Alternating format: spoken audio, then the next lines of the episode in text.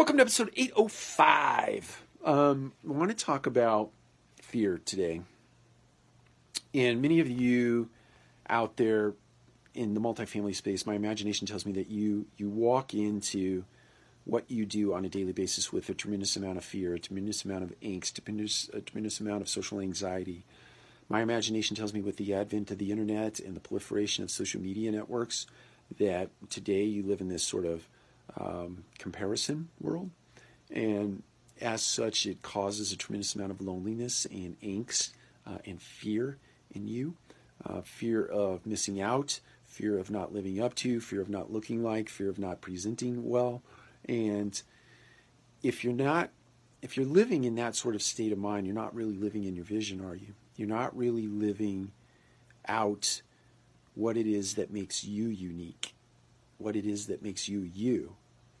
What makes you you is not a comparison, right? It's not a missing out of. It's not comparing yourself to other people or trying to chase the American dream. Money, fame, fortune, nice cars, nice clothes. It's not any of that, right?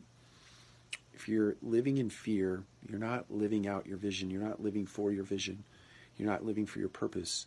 You're not living for what that higher power put you on earth for, right? You're caught up in whatever you, everybody else thinks about you or what you think everybody else thinks about you. And by the way, people don't think about you as much as you might think they think about you.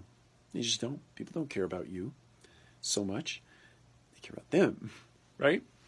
So all that worrying you do because uh, of other people or what you think other people think about you, they're not thinking about you. Well, it's not to hurt your ego or to sort of trump on your ego. It's it's just the it's just the facts, right? Everybody's out there worried about themselves these days. They're worried about the way they present on social media. They're worried about the way they present in real life. They're not worried about you. My imagination tells me that many people who think that other people think something adverse about them, that person who they think that is doing that thinking has only spent maybe uh, this much time, if that, on thinking about you. So don't worry about that. Live out your vision.